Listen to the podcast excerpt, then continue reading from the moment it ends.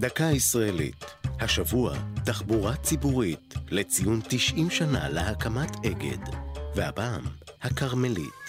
בשעה שמיזם הרכבת הקלה בגוש דן סובל מעוד ועוד דחיות, תושבי חיפה והמבקרים בה נהנים זה 63 שנה מכלי התחבורה התת-קרקעי הראשון והיחיד בארץ, הכרמלית.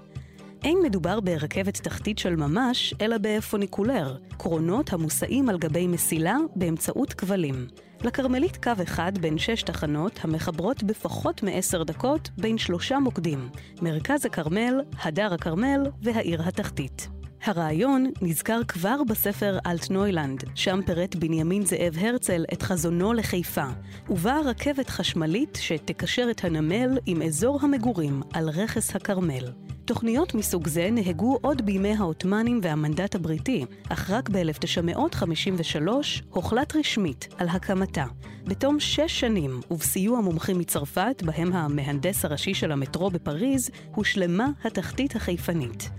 למרות ההערכות כי מסלולה משרת אזור מצומצם בחיפה ואינו מתמודד בהצלחה עם עומסי התנועה בעיר, הכרמלית משמשת פתרון תחבורה לכמיליון נוסעים מדי שנה. זו הייתה דקה ישראלית על תחבורה ציבורית והכרמלית. כתבה והגישה מרים בלוך, ייעוץ הפרופסור יוסי בן ארצי, עורך ליאור פרידמן.